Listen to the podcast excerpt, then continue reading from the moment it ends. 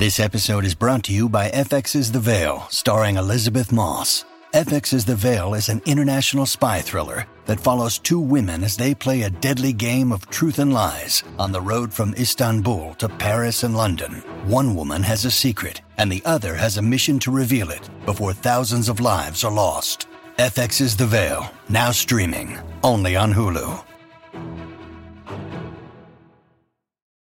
When you need mealtime inspiration, it's worth shopping Kroger, where you'll find over 30,000 mouthwatering choices that excite your inner foodie. And no matter what tasty choice you make, you'll enjoy our everyday low prices, plus extra ways to save, like digital coupons worth over $600 each week. You can also save up to $1 off per gallon at the pump with fuel points. More savings and more inspiring flavors make shopping Kroger worth it every time. Kroger, fresh for everyone. Fuel restrictions apply.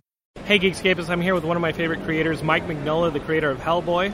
And uh, if you guys are Hellboy fans who have been wondering where Hellboy's been, uh, you should really should be reading the other two books. Uh, you should definitely be reading BPRD and uh, the other book, Baltimore, which I've been enjoying a, a ton. Um, now, Mike, um, the, for the Hellboy fans who are out there, everybody's been wanting Hellboy to come back, get a book, or rejoin the BPRD. What what is the long term plan, and has, is the plan just growing organically, or is, was there a plan when you first started Hellboy, and are you still sticking to it? Well, I mean, I've had I've had various plans over the years, and you know they, they kind of change and adjust as time goes by. Um, I had been planning to kill him off for a long time. wasn't exactly sure when it would happen. Um, but when I wrote the three book series for Duncan, I realized, oh, this is the arc that leads to his death. Once you know, once Hellboy becomes the king of England or the rightful king of England, not really many more places to go right. on Earth. Um, so um, yeah, I mean, he's dead. He's dead for the foreseeable future. I don't, I don't imagine. I have not imagined any way uh, to bring him back to life. It's not my goal to bring him back to life because there's so many things for me to do with Hellboy in Hell um, that that's the foreseeable future for Hellboy. And Abe Sapien's in a coma in the BPRD. Yes, yes. Abe, uh, Abe has got some big changes coming.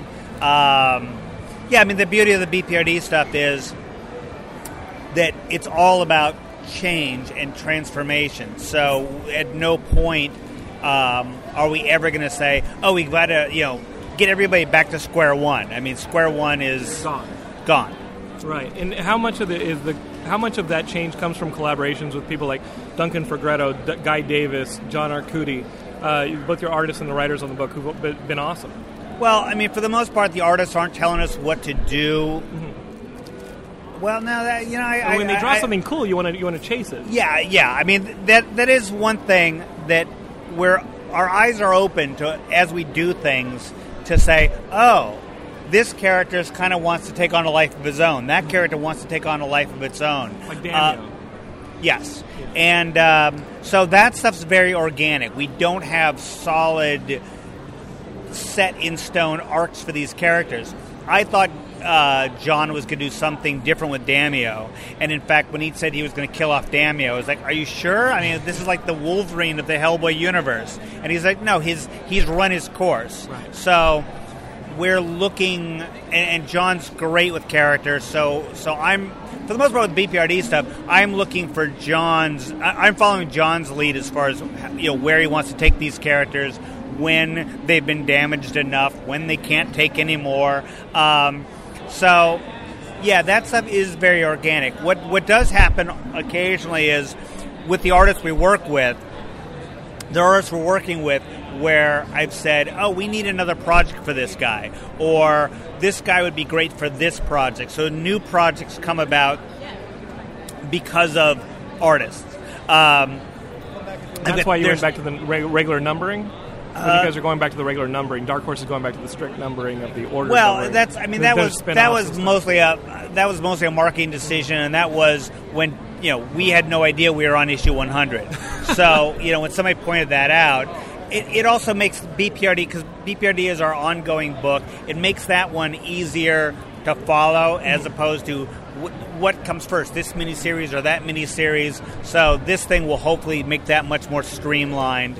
Um, but um, yeah, I mean, there are two projects right now that I, I hopefully I have artists for that I'll be writing next year. They're new, new, you know, not new characters, but they're characters in the Hellboy BPRD world that have never had their own book. So I'm, I'm kind of ch- starting to chomp at the bit to write those books. All right. Um, we'll wrap up, but what I was going to ask was uh, so that's for BPRD fans, and that's a long running story. Uh, and it's got those accents that you talked about. Now, Baltimore, I think, is an incredible series. And it, you've had two four or five issue miniseries, and then the two issues have been out for that two parter.